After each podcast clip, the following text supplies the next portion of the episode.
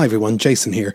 On May the 14th, Stephen and myself will be appearing with the one and only Mark Lewisohn at the Pavilion Theatre in Laoghaire, Dublin. We're going to be celebrating 60 years of a hard day's night, and we would love you to join us. For tickets, go to paviliontheatre.ie or nothingisrealpod.com. Ryan Reynolds here from Mint Mobile. With the price of just about everything going up during inflation, we thought we'd bring our prices down. So to help us, we brought in a reverse auctioneer, which is apparently a thing. Mint Mobile unlimited premium wireless. Ready to get 30, 30, bit to get 30, bit to get 20, 20, 20, bit to get 20, 20, bit to get 15, 15, 15, 15 just 15 bucks a month. So, Give it a try at mintmobile.com slash switch. $45 upfront for three months plus taxes and fees. Promo rate for new customers for limited time. Unlimited more than 40 gigabytes per month. Slows. Full terms at mintmobile.com.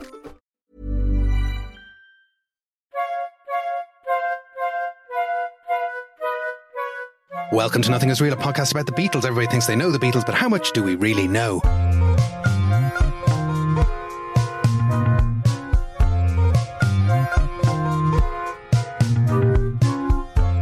My name is Jason Carty, My name's Stephen Cockcroft. and we are live on tape from Dublin. This is part two of the crontabulous world of Derek Taylor, because that is where we left him in the middle of this 1967 psychedelic odyssey. And like many people, for better or for worse, he's kind of been. Uh, Maybe indoctrinated isn't the word, but he's certainly been influenced into maybe opening another door of perception into what his life could be.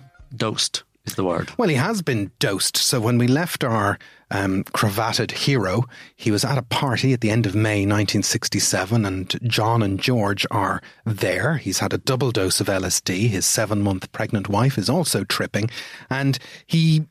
Having spent two and a bit years in LA as a as a freelance PA for the Beach Boys and um, the Byrds, he, he, he, there's a draw that is bringing him back into the Beatle universe. There is, but not before he goes back. Uh, we still have the Monterey Festival to get through. Yes. And he still has commitments back in the West Coast, on the West Coast. Yeah, and so obviously everyone listening knows that the summer of 67 is the, the summer of love. And, you know, when we got to the end of the last episode, it's all fun and games while everybody's dosing and microdosing. But what happens next is Derek is part and parcel of an incident that we have spoken about before that perhaps changes the course of the Beatles' drug history. Yes. So Pattie Harrison's sister, Jenny Boyd, is in San Francisco in 1967, and she is writing back home. Uh, you know, pre-email, these things take a while to filter through and back. Yes. And she's saying, "Oh, San Francisco is is marvelous and it's full of beautiful people." And so ultimately, George and Pattie decide to go and check this out for themselves. But Jenny Boyd will make the point that by the time they actually get there, all the beautiful people aren't beautiful anymore. They're kind of drug casualties, and it's every uh, you know disaffected teenager in America has descended on San Francisco. So they're stepping into a very different community in a very different society from how they imagine it to be, both in terms of their own perception, because they're operating at the level of the Beatles. They only mix with beautiful people. And mm-hmm. also from the reports that Jenny Boyd has been delivering to them earlier in the year. And you've had the Monterey Festival and all the good vibes, etc., etc. But things have started to change in San Francisco. So George and Pattie, slightly high as mm-hmm. always, arrive downtown. They're wandering around. The crowd develops and there's an element of paranoia and the crowd are wanting something from George. And George will credit this visit as changing him in terms of his relationship with LSD. These aren't beautiful people at all. And he can see the darker side of drug culture.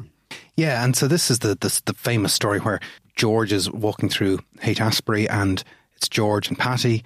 Uh, Neil Aspinall is there, Magic Alex is there, and Derek Taylor is also part of the entourage. And yeah, you know, I think George says, you know, it's full of spotty kids and Yeah. dropouts, and it's there's this kind of ugly, dark atmosphere. Which darkness is a word that gets attached to LA culture as the '60s progresses for one reason uh, or another. But George is a Beatle in the middle of his people. And it, just as a side point, it is interesting to consider that once the Beatles step off the live stage in August 1966, what is their interaction with the general public? It's very, very, very little, really. Like they, they've gone from appearing in front of paying crowds and meeting people at press conferences and being somewhat available, or at least people being able to find out where they are and infiltrate the hotel and all the rest. But their 1967 work is very much um, it's very apart from the general public. As, as popular as it is, it, it's it's kind of a closed shop. So this is a very unusual kind of walkabout with the public. Yes, they're working behind closed doors to produce Sergeant Pepper, and, and we have the speculation in the press that uh, you know are they going to break up? Are they on the way in? You know, their last single has got to number two, hasn't got to number one. Shocking. Paul talks about knowing that Sergeant Pepper was coming and that it was going to be this fantastic album, but uh, the perception at the time was perhaps they've gone off the boil slightly, and they aren't available to the public only in newspaper stories. But something like the Monterey Festival is, as we said in the first part, it's kind of happening in the world that the Beatles are still the kings of. They have kind of made all of this happen and they are seen as still this kind of ultimate accolade. And certainly when Sergeant Pepper drops, that almost codifies it. You know, this kind of will they, won't they, are they or aren't they any good? This album, if we are to believe the hype from the time, you and me were much too young to remember any of this, was being played from every open window on the high streets of London. But it, it, it is a massive seller. It is the thing that takes over. Once again, the Beatles are riding the, the cultural zeitgeist with this record and with All You Need Is Love later that month. Yeah, I think so. I think uh, although the focus has shifted to the West Coast, you know, I'm not sure as David Crosby refers to them as the kings across the water. You know, they're, they're, they are still the leaders of, of what is happening. They're still in, in the vanguard of this cultural movement, even though they aren't present mm. at the epicenter of what's happening. And again, Derek Taylor is there and he is still a link man for them. Yeah, and so in Anthology, Derek talks about this Harrison walkabout in, in, in San Francisco. Somebody hands George an acoustic guitar. He performs a bit of Baby, You're a Rich Man odd one.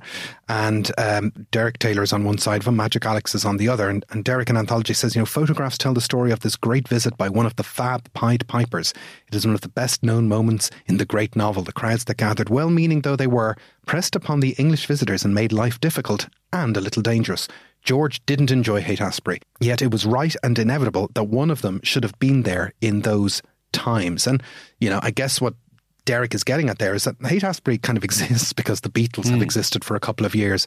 And the one time they kind of step foot in the place, they really want nothing to do with it. No, this really is a, a key moment in George's character and his relationship with the fans, with the with drugs in particular. Yeah, and uh, it sort of is taken as cementing this idea in his head that you know drugs are not the answer. Yeah, and for the moment, Derek hasn't been pulled back to the UK. He is still based in LA. And again, he gets involved in another artist. And the Derek Taylor influence on this artist is still present to this day. It is an artist that we did an episode about ourselves, the one and only Mr. Harry Nilsson. Yes. So Derek is not officially, I think, representing Nilsson, but he is so blown away by this album and mm. by the talent that supposedly he buys 25 copies of Pandemonium Shadow Show and he sends them to people that he thinks will be influenced by them and thinks should hear that. And of course, he sends uh, copies to the four Beatles, who are all very taken with this. Yeah, and it's it's the song 1941 that he apparently hears on a on a car radio that uh, flips the switch to yeah. make him, uh, you know, start going the extra mile for Harry Nilsson. But again, it is that little moment of Derek Taylor that we still think of Harry Nilsson in the context of being in with the Beatles. When the Beatles get those albums from Derek, they get turned on to Harry, and Harry's their favourite American band is, is the line that they're using in press conferences a few months later. Yes, and as I say, it's not an official PR exercise yeah. for Derek, although it, he will go on in 1973. He produces a little touch of Schmilsson in the Night fantastic record. But all of this is pointing towards what we said in the first part is that Derek's life is in three acts. There's the initial 1964 Beatles period, there's his LA period, but then there's 1968 and Act Three, which is, you know, Apple Corps is open for business. I'm going to put a big sort of asterisk beside the word business and yes. say chaos in the footnotes. And it is very much of the nature of how um, Derek is thought of and how much he is loved by the Fab Four that it seems to be let's uh, let's send a telegram to Derek, and the person who instigates this is George. Yeah. So again, this close relationship. And Alistair Taylor, uh, this is a quote from the Beatles off the record by Keith Badman, but Alistair Taylor talks about this and he says, One Sunday morning I met the four Beatles and we were talking about Apple and what was going to happen and what we were going to do. And one of them said, I, I'll tell you who would be great at this Derek Taylor, our old mate Derek. Derek was a hell of a character and at this time was in Los Angeles. The Beatles said, Derek will be great for Apple. And I said, Yes, great. doing what? And they said, well, we'll think of something. So I rang Derek and said to him, hello, I've got some people here. They want to talk to you. There and then, during that phone conversation, Derek agreed to pack up in LA and come over to England to work for Apple. So there's that sense Derek will be great for Apple. He will chime with what it is. Well, what do you want him to do? I don't know, but he's perfect for Apple. But it, it also feeds into this knowledge that Derek is a bit of a magician for yeah. words and attention, and he's got an excellent radar and he is loyal. So, as we said at the end of the last episode, you know, Brian Wilson is saying, Hey, are you the Beatles guy? I guess you're not. And he's going, Yeah, I am. Yeah, and I this, really am. this is kind of where his heart lies. And he's already spent a number of years having gone from the staid 30 year old uh, theatre writer in the Daily Express to following his nose and riding this wave of pop culture. So, certainly from the point of view of 1968, Apple seems to be the next big thing. We've talked a lot about Apple and how it had great intentions and the idea is still great.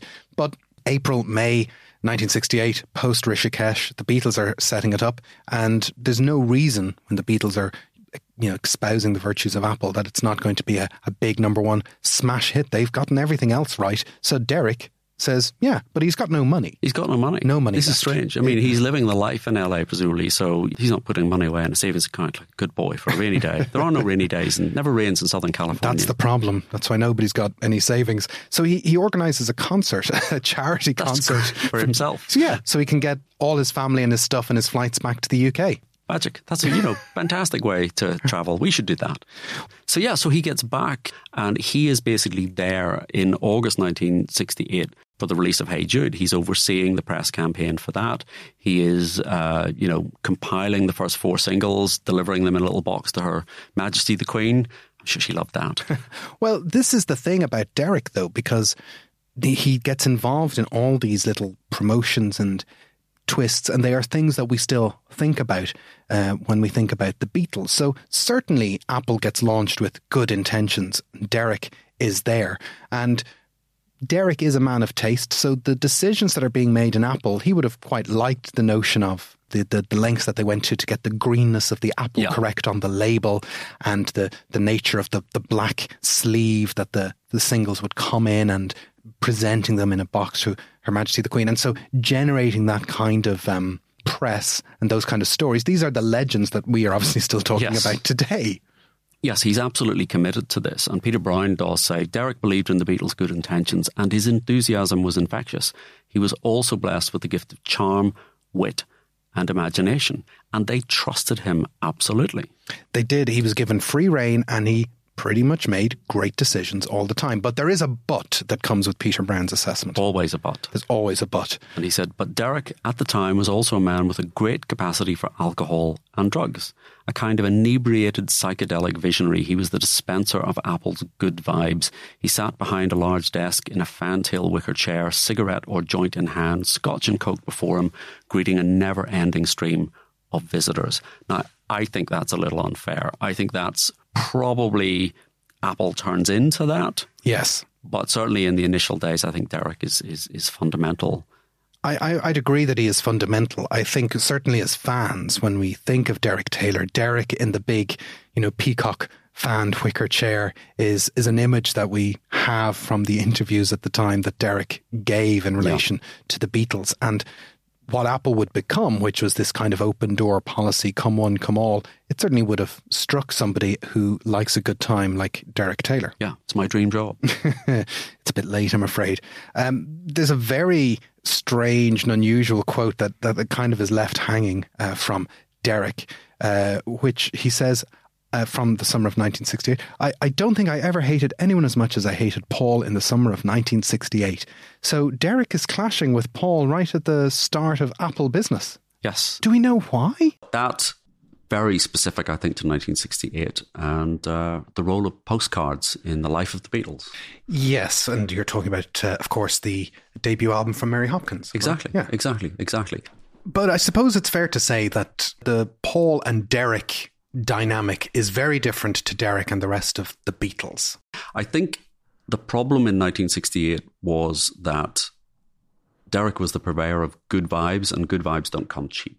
So his mm. press office was profligate. They were spending money like water. and Paul is the boss. Well, he is the boss. And, you know, w- we touch repeatedly on this notion how Derek had favoured nation status within the Beatles camp. Yes. That, you know, he is, you know, liked and supported and he's brought back in. But Paul, as has been his wont in other kind of dealings with people, um, you know, like the not meeting Brian Epstein thing through to, you know, you know, we're a bloody big band, he'll take 10%. There's a version of this against Derek where he's he's not shy against saying, I'm Paul and you're not exactly a Beatle. Yes, there is a sense of that.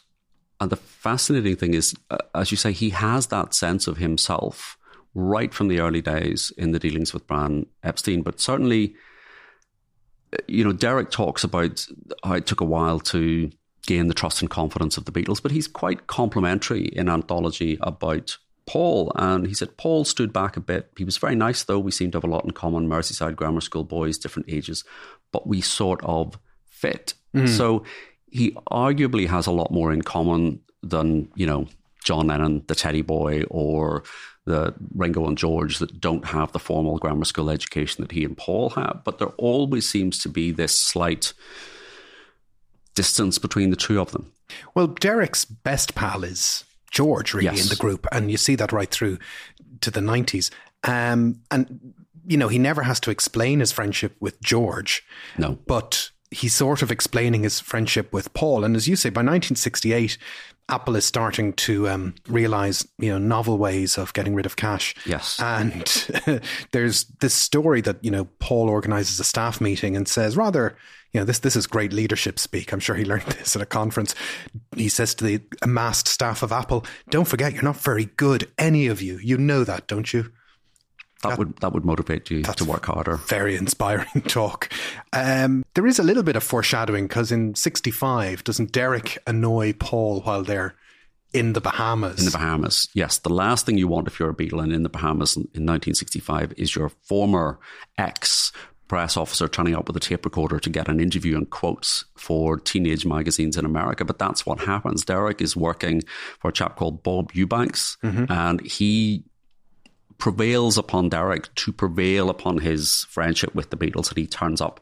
And this does not go down well. And John Savage uh, wrote an article in, in GQ around the time that Derek's book was being republished, reissued, and he says it was an excruciating encounter. Paul McCartney was particularly brutal. Bloody hell, he said when he saw Derek. You with the tape recorder asking us questions, and Derek said, Oh, yes, me with the tape recorder.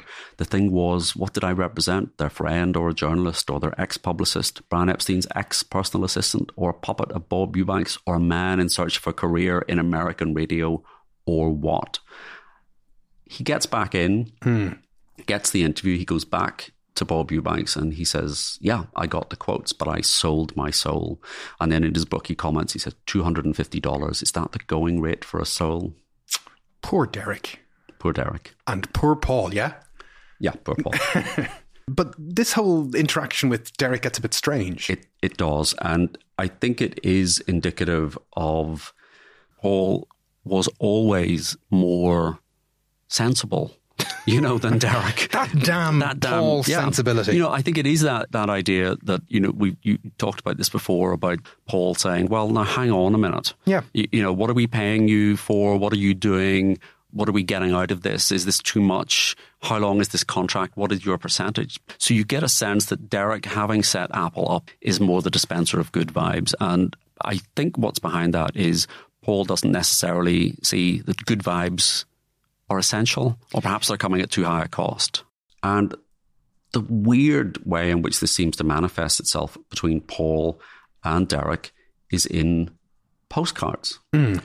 And uh, in several books, so the Howard Sounes book, uh, he writes Derek believed Paul was the sender of anonymous postcards he received at home, some weird, some outright nasty ones, as Derek recalls, with stamps torn in half and cryptic messages.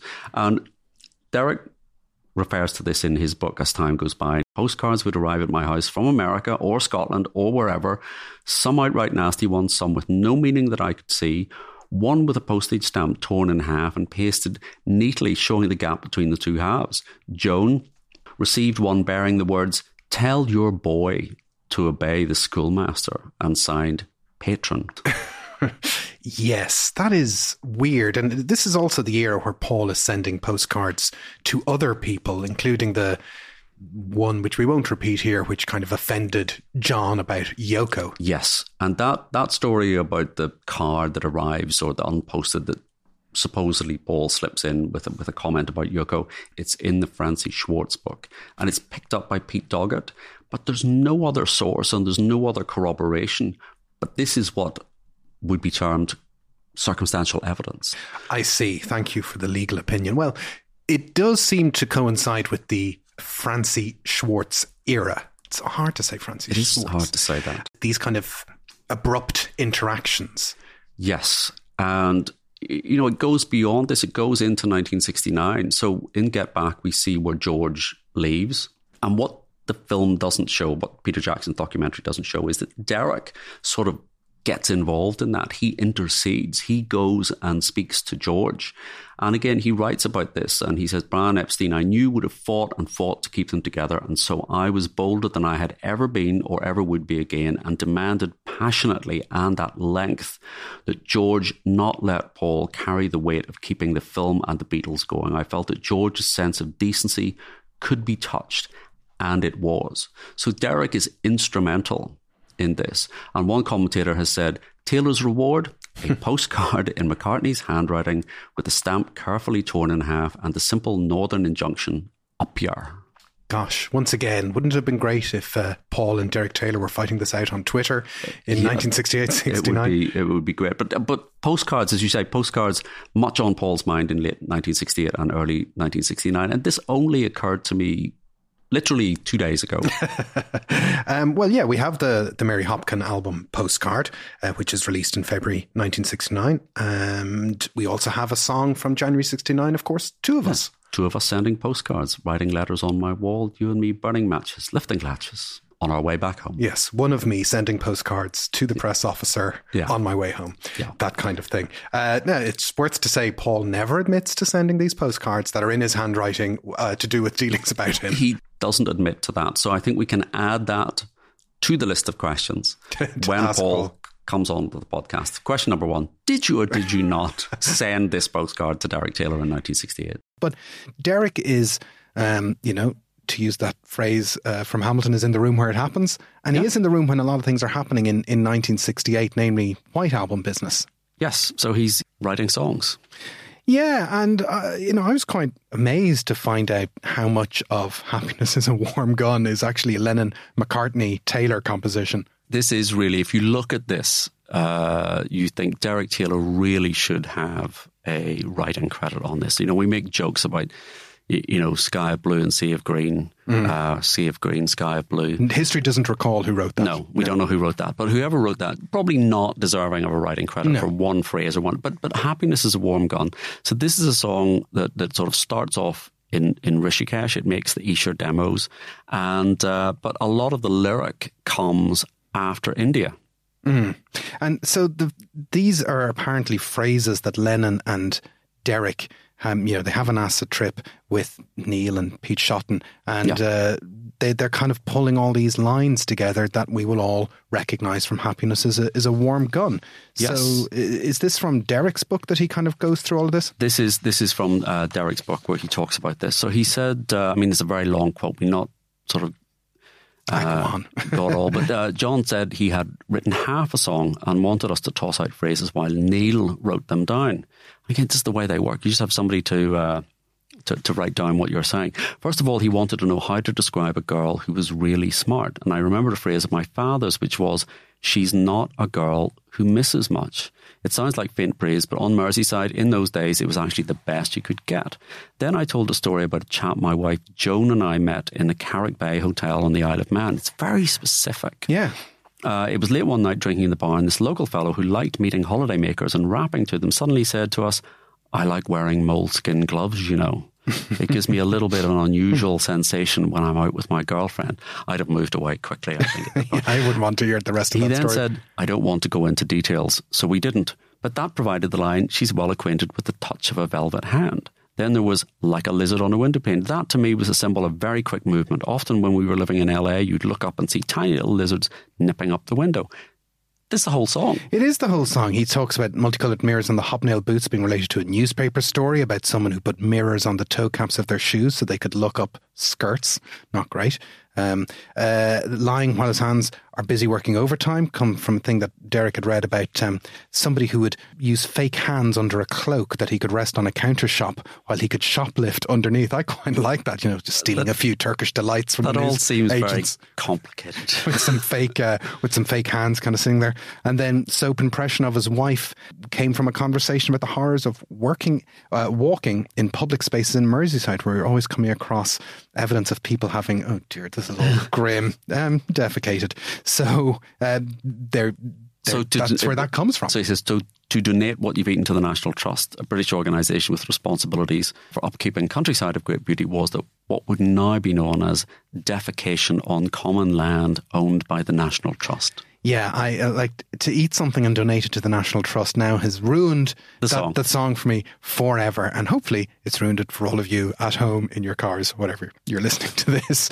Um, but John puts it all together. He creates this series of images. It doesn't happen without Yeah. it all being summoned together by but Lennon you, himself. You, you think you think the, the lyrics there? He's he's written half the lyric. Oh, he has, yeah, yeah. Uh, It's it's it's really striking. I, I I mean, this was this was news to me. I have to admit. Whereas his his contribution to Savoy Truffle is much, you know, it's there, but it, it it's uh, much more in the in the nature of just throwing out a phrase. Well, this comes, yeah. So apparently, um, George is, is getting Savoy truffle together, and he goes, "Oh, we need a bit here, da da da da da da da." And I thought again of my good friend Alan Parasier. Is that Pariser? Alan Alan Pariser. Alan Pariser we'll say. He had done a film called You Are What You Eat, which was a very hippie thing. Don't eat meat, man, or you'll be filled with the adrenaline of frightened animals. So I said to George, You know that what you eat, you are. And that was that bit for Savoy truffle. Yeah, All in a day's work. all in a day's work. Um, so, you know, how could somebody like that not have enough money for an airplane flight from LA when he's writing all these smash hit singles? Drugs, Ah, yes, drugs. drugs, the great leveler.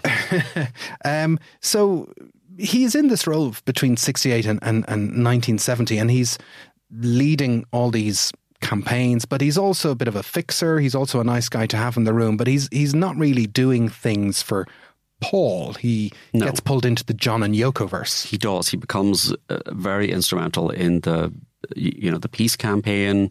Uh, he is there. Uh, he's named in the lyrics of "Give Peace a Chance." And uh, he was present at the recording of the song. So he talks about this in anthology. He said there was also the bed in in Montreal at the end of May. I went out on that as well. John and Yoko, the film crew, Kyoko, me, 26 pieces of luggage and various white suits. Joan and I went out on the QE2. Again, this is the job I want. it was arranged that we would travel with John and Yoko and Neil and Susie, but as the song says, standing in the dock in Southampton, John and Yoko weren't allowed on the QE2 because of visa trouble over the dope bust. They flew to Montreal instead. But Ringo and Peter Sellers and wives and others were elsewhere on this enormous liner on its only its second voyage. It was that kind of weirdness going on again. And yeah, and he telexes a big report back to the Beatles Monthly magazine. Again, top job to have. You kind of imagine if if if uh, all of this had happened in the days of social media, would have been Yeah. quite quite quite something else. And um, you know, Derek is kind of facilitating the bed in that goes on for eight days. All the hundreds of people that come up, uh, whoever want to ask uh, John a question, that's fine. Um, you know, he sort of says anyone they were completely available to anybody, provided they weren't obviously carrying a blood-stained axe, which is a very good metric of how Yes, to measure. we don't let people like that in the studio. no, we've learnt our lesson. And, uh, you know, his says his job is there to be there day and night and run around and, and be, you know, part pressman, part gopher, part good vibes person, I guess. Yeah, he says, you know, a lot of us have dreams about running our whole life from bed, and for 10 days, that's what John and Yoko did. But um, yeah, when the bed in is over, uh, Derek says we were told to clear off. In fact, um, John and Yoko were putting the first plane out to Frankfurt, which is not where we were going. We were going to London. So that again is something people forget. Being deported when the bed in was over. But you know, he's had a he's had a nice rest and A nice trip, and is immortalised in the songs of uh, the lyrics of uh, Give Peace a Chance. Yeah, so that that's where you want to go. Um, and you know, he managed to get a nice break out of it. So we're going to take a break. We'll be back after this. End of part one. Intermission. Millions of people have lost weight with personalized plans from Noom, like Evan, who can't stand salads and still lost 50 pounds. Salads, generally, for most people, are the easy button, right? For me, that wasn't an option. I never really was a salad guy. That's just not who I am. But Noom worked for me. Get your personalized plan today at Noom.com. Real Noom user compensated to provide their story. In four weeks, the typical Noom user can expect to lose one to two pounds per week. Individual results may vary. Planning for your next trip? Elevate your travel style with Quince. Quince has all the jet setting essentials you'll want for your next getaway, like European linen, premium luggage options, buttery soft Italian leather bags, and so much more. And is all priced at 50 to 80% less than similar brands. Plus, Quince only works with factories that use safe and ethical manufacturing practices. Pack your bags with high-quality essentials you'll be wearing for vacations to come with Quince. Go to quince.com slash pack for free shipping and 365-day returns.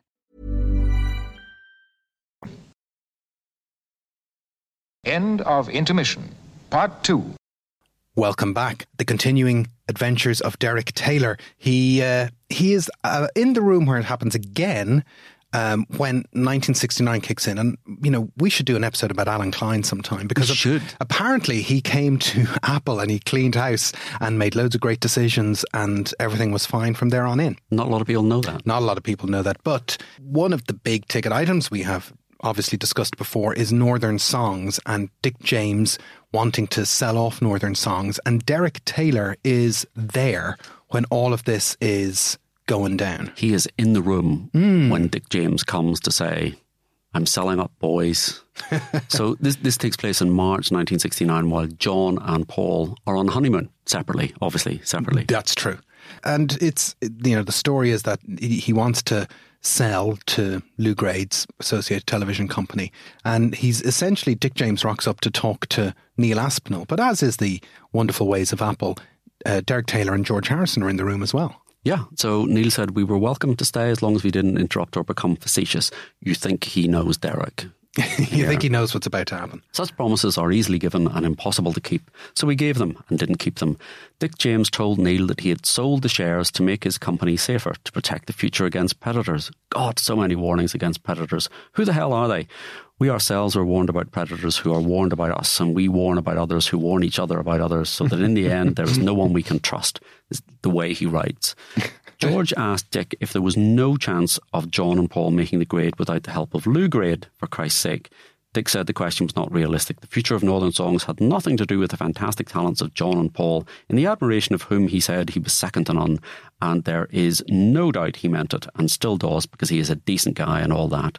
I told Dick I thought he was playing with words, and Dick appeared not to like this suggestion, and he said he had not come to see me, nor had he come to see George, much as he admired George. But he had come to see Neil, he said, to explain why Lou Grade appeared to be on the way to owning the words, the music, the art of John Lennon and Paul McCartney, in the admiration of whom Lou had been second to most people, although when gold dust began to sprinkle their mop tops, he had typically been not unquick to spot it, and now he was reaching out his hand to touch the gold himself.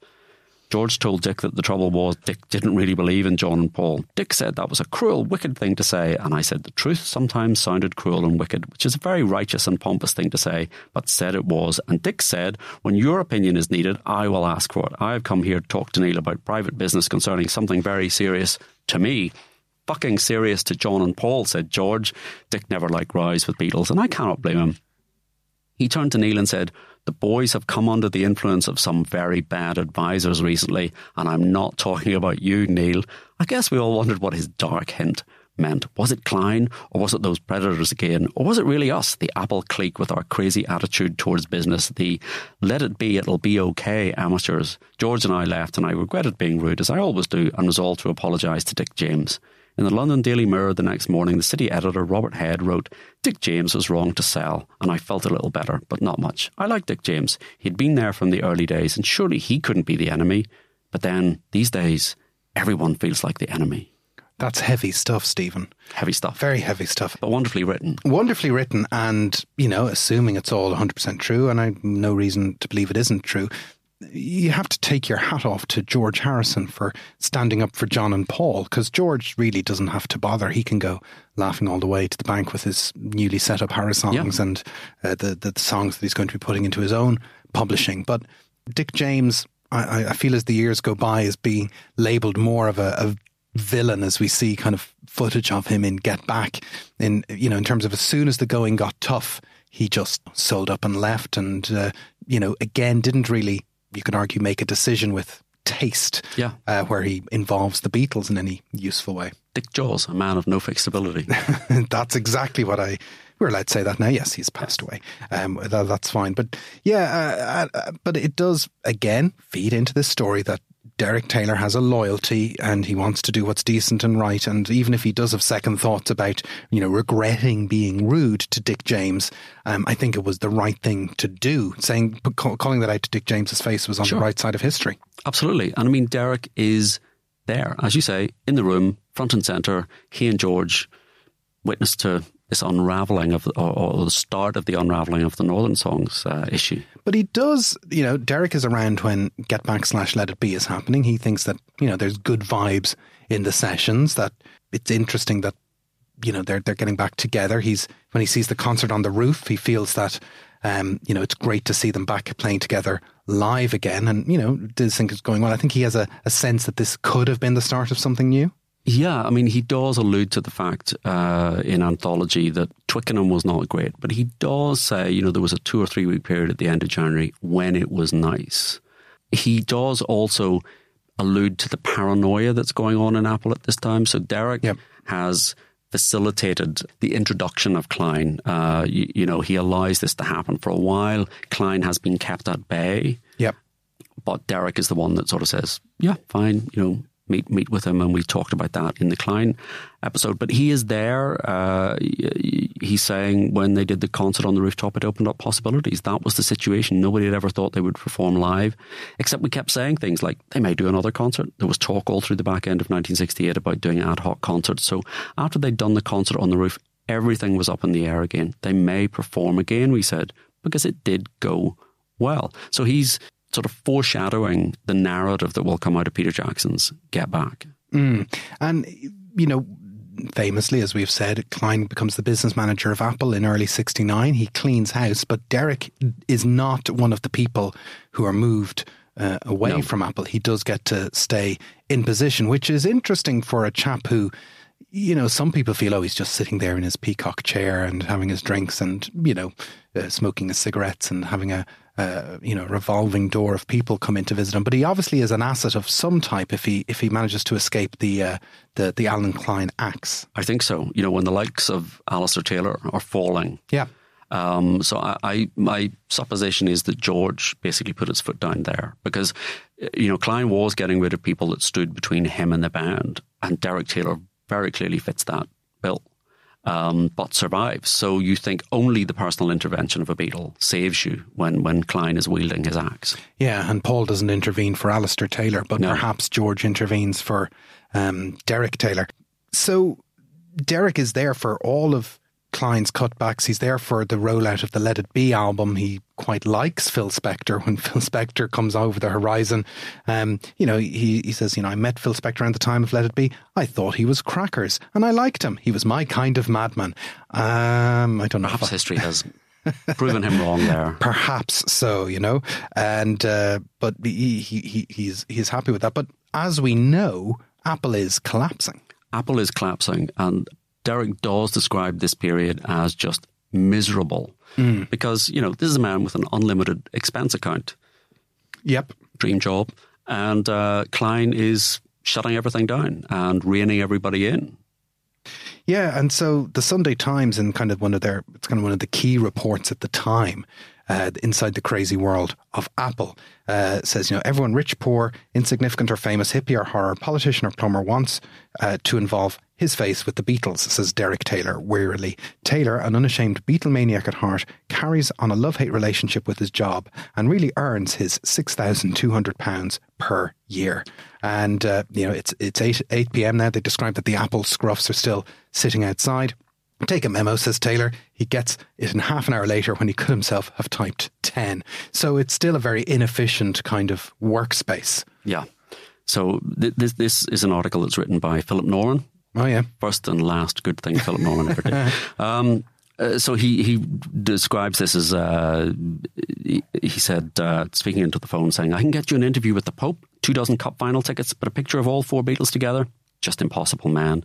Derek Taylor inspects the memo, electrically typed on handout paper headed words from Apple. Apple, he says in a grimly rebuking tone to Sally, the receptionist, never uses exclamation marks. We are an exclamation mark. It's the end of a hard day's day, another day in the life at Apple, a perplexing compound of hustlers and dreamers where all you need is love. Or is it? Yes. So this is this is the article that really, I suppose, lifts the lid on the mayhem that is Apple. And there's a fantastic cover Yes. for this, the Sunday uh, Times magazine, if you can get a copy of it. I believe you got a copy of it. I did get a copy of it. I'm delighted for you. And it's uh, January 1970. This is this is when this article is published, and it's a, yeah, it's got a full color Sunday Times magazine cover story on um, you know the crazy world of Apple.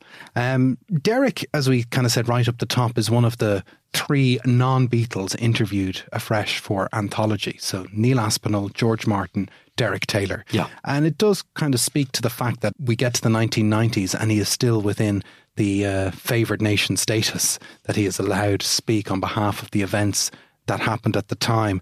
And um, he does talk about, you know, the decline of Apple in anthology. He's very open about that. Hmm. And it's interesting that I suppose it is a non Beatle that is the one that describes it. Yes. You know, the Beatles don't delve into that in the same detail um, as as Derek does. And by this by this stage, by the time anthology, you know, he's back on staff and and uh, he's acting as sort of PR for that. But he he does. So, for example, he said Allen changed a lot at Apple. He was a very big presence when he was in town. He had an office right opposite mine, and it shows how crackers I was that I carried on as I was carrying on. I wouldn't do it now. I'd be far too nervous.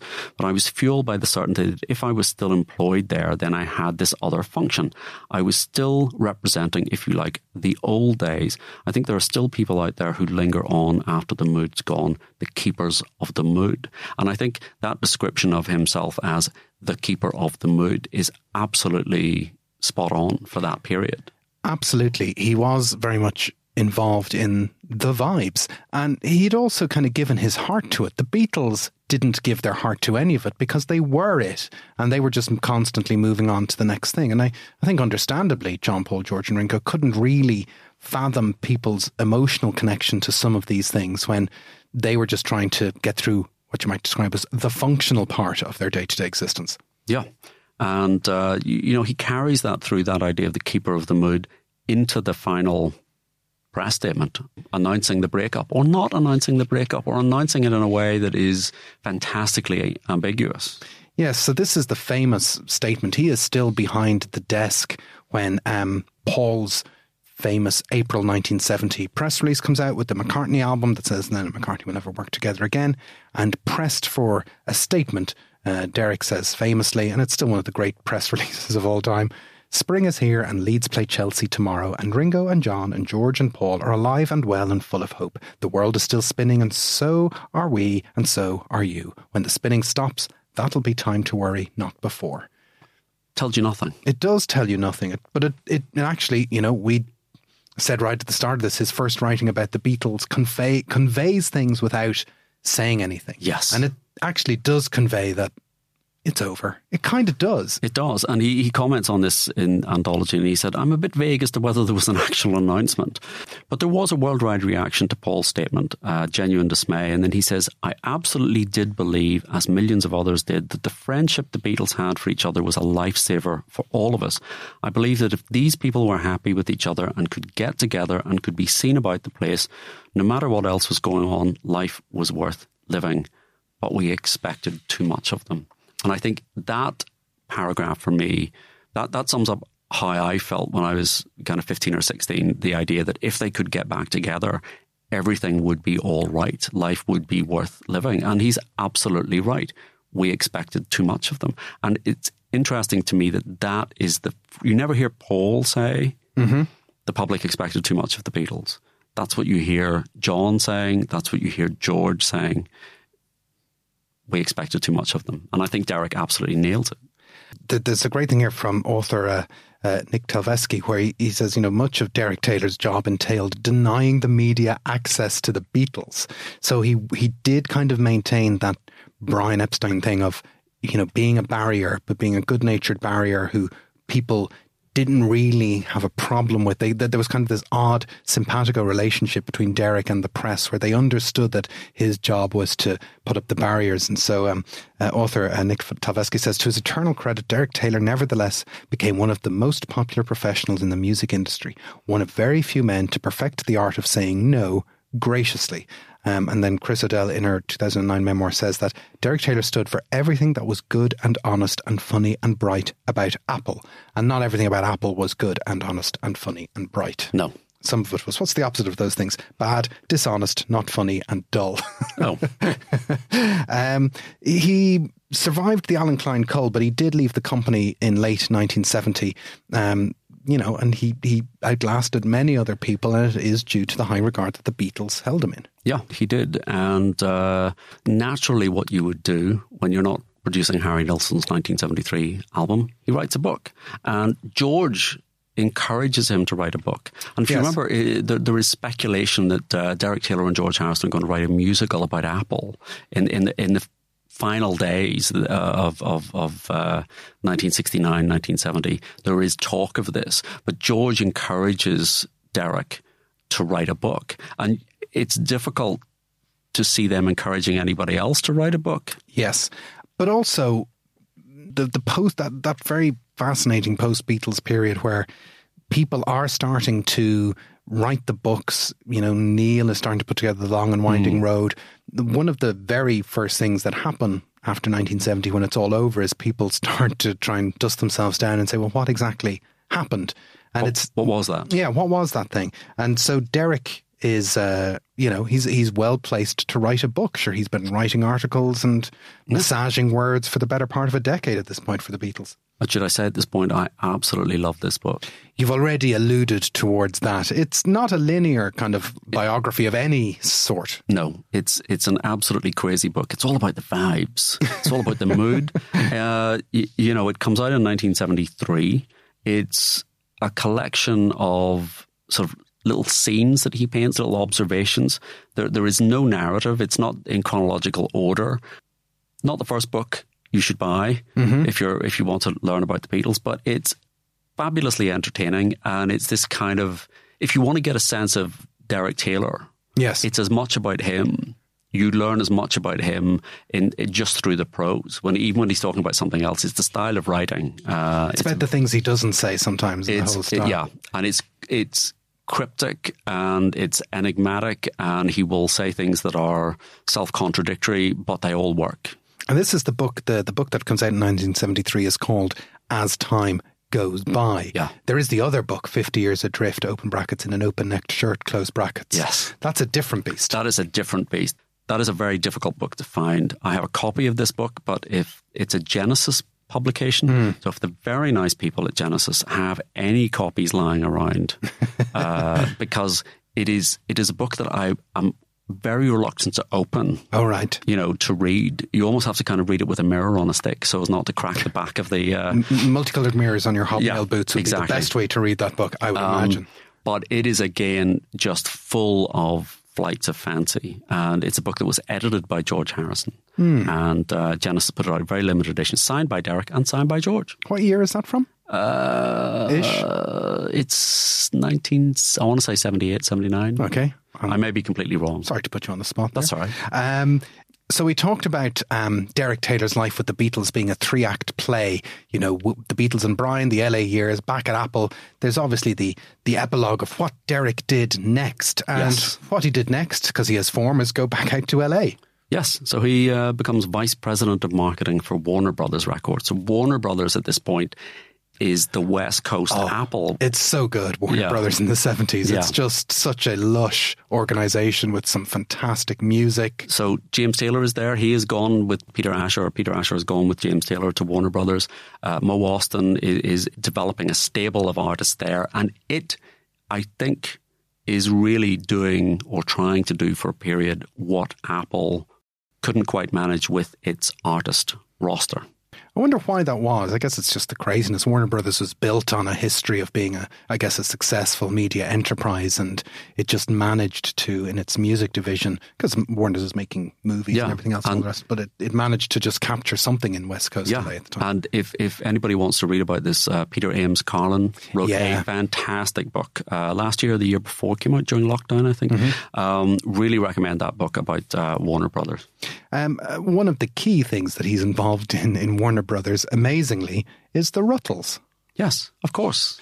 And so, one of the reasons we, we've talked upon before about all these things that we are still familiar with because Derek touched them with his presence, you know, the Byrds and the, the magic of genius of Brian Wilson and all this kind of stuff. But he also put an awful lot of effort into making the Rutles happen, particularly from a musical side of things. Yes, so everybody, I imagine, knows who the Rutles are or were. They're the band the Beatles could have been. that the band The Beatles could have been. So there, there was this sort of spoof documentary that comes out, but the album comes out on Warner Brothers, and it's got this lavish, gatefold packaging with a booklet and sort of parodying the Beatles uh, uh, album covers. And of course, George Harrison is in the Rutles. Now, he's not playing the Derek Taylor character, but he's in the scene. He's in the scene. He is a journalist interviewing Eric Manchester. And Eric Manchester is played by Michael Palin. Now, the whole Manchester thing, the penny's only just dropped for you and me about what that means. Yes. So uh, uh, right back at the beginning of episode one of this this Derek Taylor uh, uh, overview, we mentioned that the Beatles thought he came from Manchester. So this is obviously uh, this is where this comes from. That it's a kind of riff on the rivalry between Liverpool and Manchester. So Derek Taylor from Liverpool becomes Eric. Manchester, and I, that had never occurred to me. I, I, I- did wonder, well, you know, why Eric Manchester, but Yeah. There you go. It's great. Yeah. Derek to Eric and then Manchester. Yeah, it's quite funny. And played by Michael, Michael Palin. And who gives a great performance, a very kind of lush uh, performance, talking about you know, well, I get up in the morning and I look in the papers to see if I've been sued or see if I've sued anyone, and in the background things are disappearing out of the Rutle Corps office. There is a sort of Wikipedia for Rutle's uh, material, and they do have a little bio of Sh- uh, Eric Manchester. So this is uh, this is nothing is rut. The Rutles broadcast. Eric Manchester was an English journalist, writer, publicist, and record producer. Uh, he is best known for his role as press officer to the Rutles, for whom he became one of several associates to earn the moniker the Fifth Rutle. Before returning to London in 1968 to head the publicity for the Rutle Corps organisation, he worked as the publicist for California-based bands such as Les Garçons de la Plage. Manchester was known for his forward thinking and extravagant promotional campaigns exemplified in taglines such as The Rutles are coming and Barry is dead. um, yeah, good old Rutles. Um, yeah, so it's wholly appropriate that um, George is uh, in the area when um, they're belovedly um, sending up uh, Derek Taylor. It's also just amazing, once again, how accurate the Rutles was in terms of getting some of the finer details correct. Yes, exactly, exactly. And he's back in the Beatles camp for anthology in uh, 1995, 1996. And there is a very good John Savage anecdote in the update to As Time Goes By. And we're going to have to toss a coin as to who gets to read this out. Uh, well, I, the other thing Derek does with the anthology is he writes beautiful sleeve notes. He, He writes does, yes, beautiful introductory sleeve notes for the anthology CDs and albums.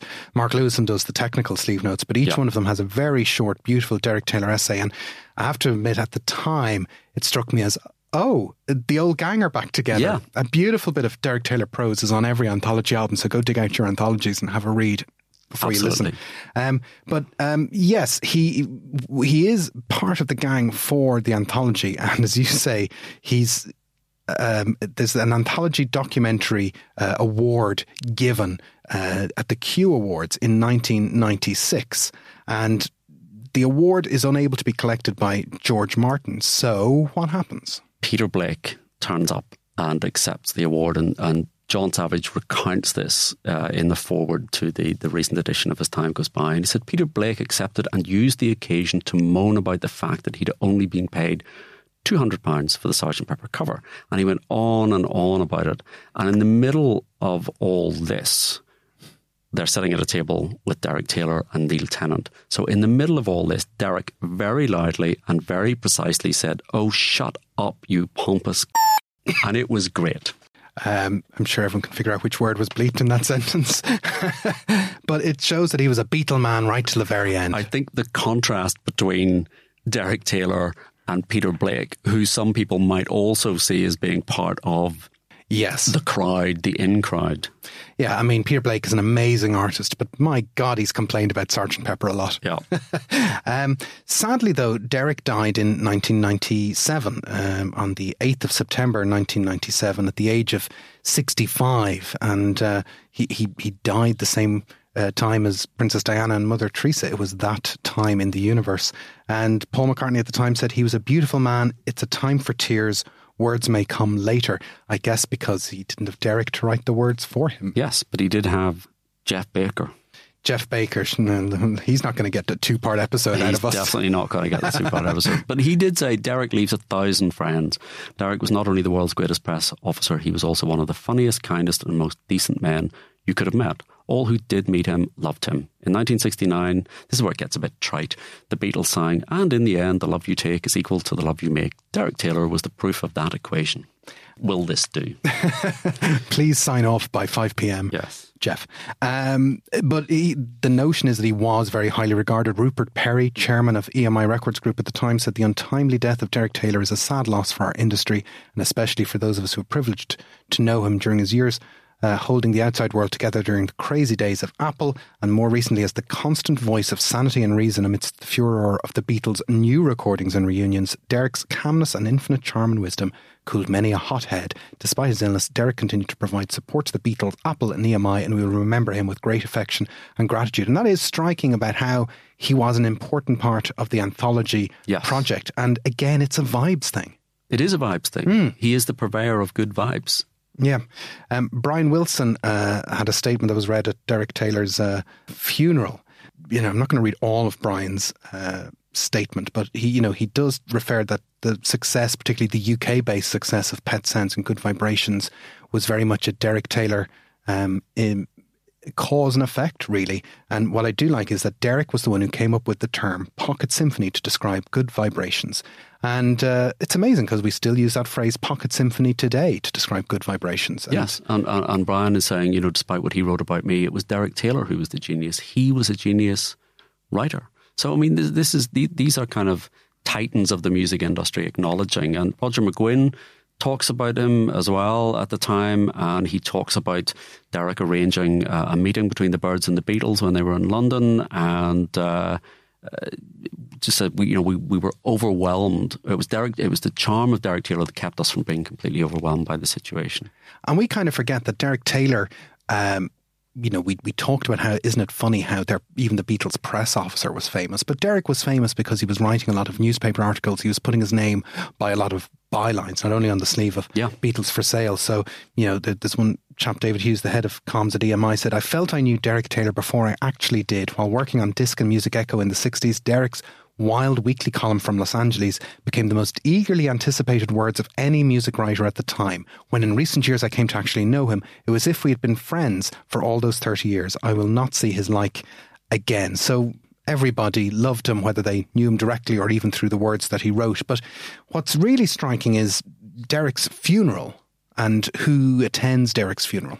Yeah, so this is a description. Uh, it's from a book called The Beatles and Me on Tour by Ivor Davis. And uh, George is the only Beatle to show up at the funeral. And Davis describes, you know, this very low key. He's accompanied by Eric Idle. No paparazzi, just family and friends. And George didn't speak, but they end up back at the house and he records records George, uh, George saying, I couldn't write my way out of a paper bag. I still can't. This is in connection with the uh, uh, column. And I said it was money for old rope, and Derek took care of all of that. He did my book as well. So that's the I Me Mine mm. book. And then he said Derek had been a real rock for him after the Beatles breakup when he was confused and wasn't sure how to cope as a solo act. I always wanted to do something on my own, but it was easier said than done. Derek had more faith in me than I did. Yeah, uh, they they were you know, very, very close. And George goes on to say, There were times when I thought it was all over, but Derek kept me sane. It went on forever, all the going back and forth in court when people were calling me a fraud and a cheat. He wrote my book and was my memory and my companion. Um, and I also had Eric Idle, who filled the empty spaces in my life and kept me laughing. So it's, um, it's a very striking, true friendship. Yes, it is, and it seems to have lasted uh, sort of from, from the day they met all the way through to uh, to Derek's death. Uh, it does lead us into one or two more things, which is songs. You know, we talk about songs that Derek contributed to, but there's also songs about Derek, and it's not a surprise that uh, it's a George Harrison song. So, Blue Jay Way was written during that 1967 trip to California. It was a foggy night. George is sitting waiting for Derek and Joan to arrive at his house on Blue Jay Way. So he, that, that gives rise to that song. There's a fog upon LA. And my friend has lost his way. There you go. You see? It's, that, it's that easy to write a song. Yeah, yeah. Man, I wish I'd known that. I'm going to write some songs. too late now. Oh well. I didn't know this other song was about him. Well, no, didn't I? Did I mention that I wanted to be Derek Taylor? Yeah, well, now it's all becoming clear. So the the other song about uh, Derek Taylor is "Beautiful Child" by Fleetwood Mac. From Tusk, the best album ever. And uh, this was written, it's a Stevie Nicks song. And after Derek Taylor died, Stevie Nicks revealed that uh, herself and Derek had had a brief affair, and she wrote this song about him. Dream job, dream job. Um, Derek Taylor, what does it all mean? Was it all a dream? no, it wasn't. Yes, it was. That's Derek's his, take that's, on his, that's his summation of the 60s. And basically, in, in his in summation of the entire decade is was it all a dream? No, it wasn't. Yes, it was. Um, he did say in an interview before his death, um, you know, I knew they, the Beatles, were wonderful. What I didn't know was there was four of them and they could hide away, whereas there was only one of me. I always had a romantic view that the thing should, if possible, be able to continue. There should always be a Beatles. And he did latch on, I think, to this notion, even when the Beatles were a live active group in the 60s, that they were going to last forever, that they Yes. were going to go the distance. Um, you know, and there, there's a striking article that he wrote in July 1970 where he says, you know, uh, you know, have they not done everything uh, as a group that such a group can do without climbing aboard their own myth and riding it like a loop tape into the vaudevillian oblivion? In any case, it will be a long time before they are not contemporary, which is an extraordinary thing to say in 1970. And absolutely correct. They're still contemporary.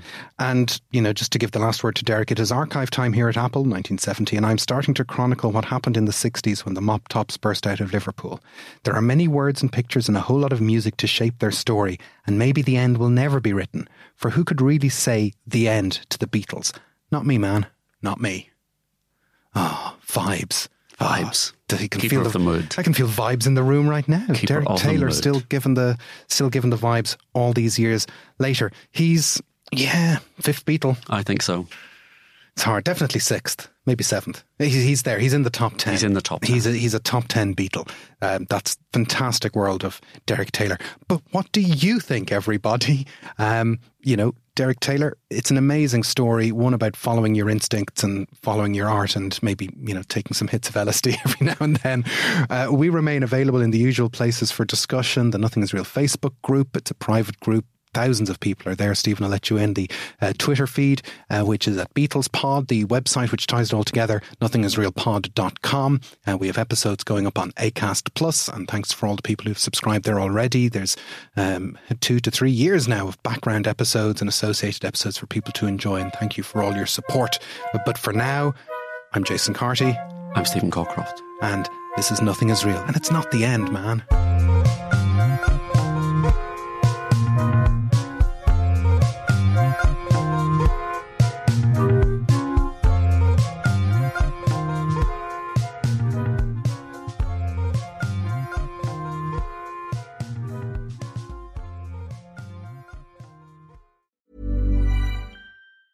Planning for your next trip? Elevate your travel style with Quince. Quince has all the jet setting essentials you'll want for your next getaway, like European linen, premium luggage options, buttery soft Italian leather bags, and so much more. And is all priced at 50 to 80% less than similar brands. Plus, Quince only works with factories that use safe and ethical manufacturing practices. Pack your bags with high-quality essentials you'll be wearing for vacations to come with Quince. Go to quince.com slash pack for free shipping and 365-day returns. Thanks for listening to Nothing is Real. We hope you enjoyed today's episode, and if you did, why not become a member? You'll get access to ad free content, bonus episodes, and so much more. Follow the link in the show notes, sign up on ACAST Plus, or visit our website, nothingisrealpod.com.